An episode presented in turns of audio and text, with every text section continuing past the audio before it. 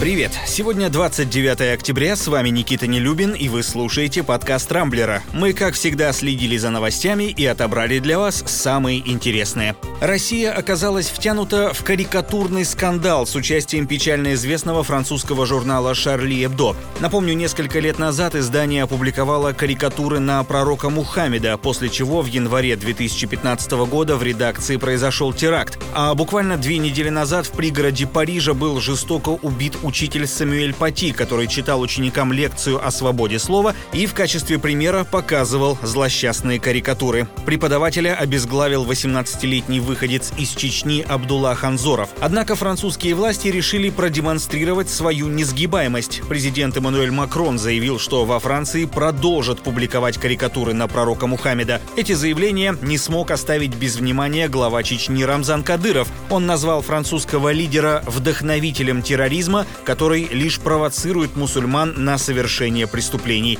Тут в конфликт вмешался пресс-секретарь Владимира Путина Дмитрий Песков, который заметил, что внешнюю политику России определяет президент, а не главы регионов. Кадыров поспешил ответить официальному представителю Кремля, причем довольно резко, мол, не надо мне ничего объяснять на эту тему, и вообще я критиковал Макрона не как политик, а как мусульманин, любящий свою религию. В общем, с нетерпением ждем ответа от Пескова. Но какой же скандал в наше время может обойтись без Ксении Собчак? Телеведущая поддержала Макрона за смелость, а Кадырова раскритиковала, написав у себя в Инстаграм, что у главы Чечни, цитата, «удивительно средневековое понимание покушения на ценности». Вскоре Собчак, с ее же слов, начали поступать угрозы от людей с кавказским акцентом.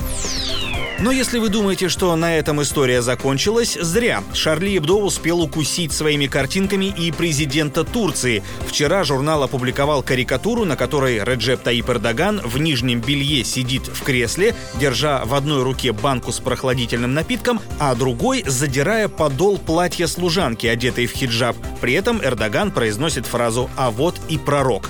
Президент Турции подал в суд на Шарли Эбдо, заявив, что карикатура нарушает честь и достоинство лидера страны, а также противоречит моральным и этическим принципам журналистики. Еще раньше Эрдоган объявил бойкот французским товарам, а Макрону посоветовал лечиться от психических расстройств. Сам же президент Франции намерен усилить контроль за радикальными исламистскими организациями, а также за финансированием мечетей.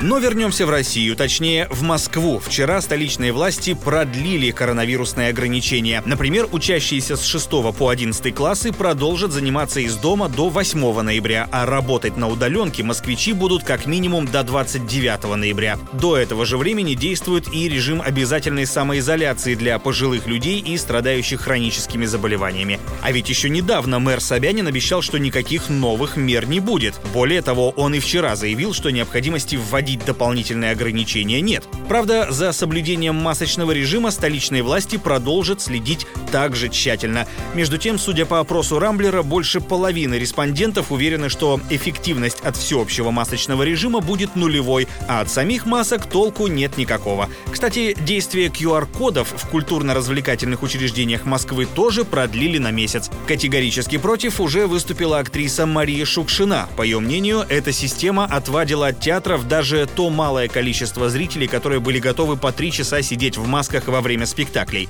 Артистка назвала Собянина, цитата, «непревзойденным мастером абсурда» и заявила, что намерена бороться с его правилами. Позволю себе напомнить Марии Васильевне, что театру за несоблюдение требований грозит штраф до полумиллиона рублей.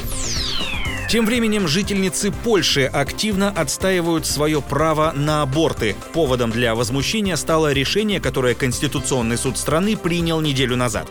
Женщинам запретили прерывать беременность, даже если у плода есть патологии, которые приведут к инвалидности или неизлечимым болезням будущего ребенка. Акции протеста проходят по всей стране уже седьмой день. Кое-где они переросли в массовые беспорядки, а правительство ввело на улицы военную жандармерию. Стоит отметить, что польское законодательство законодательство в области прерывания беременности считается одним из самых суровых в Европе. Аборты там категорически запрещены, а единственное исключение делалось как раз в случаях, когда есть риск рождения ребенка-инвалида. И вот теперь власти закрыли и эту лазейку в законе. Добавлю, что подобная попытка была предпринята еще в октябре 2016 года, тогда страной руководил Ярослав Качинский, однако ему пришлось отказаться от введения полного запрета абортов после того, как почти 200 тысяч поляков не вышли на работу в знак протеста.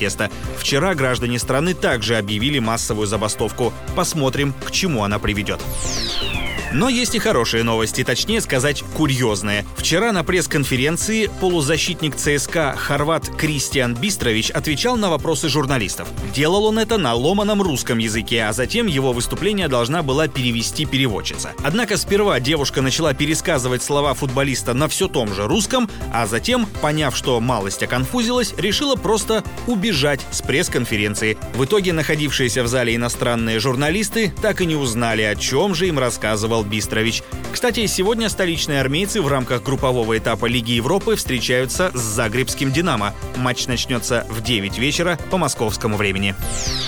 На этом пока все. С вами был Никита Нелюбин. Не пропускайте интересные новости, слушайте и подписывайтесь на нас в Google подкастах и CastBox.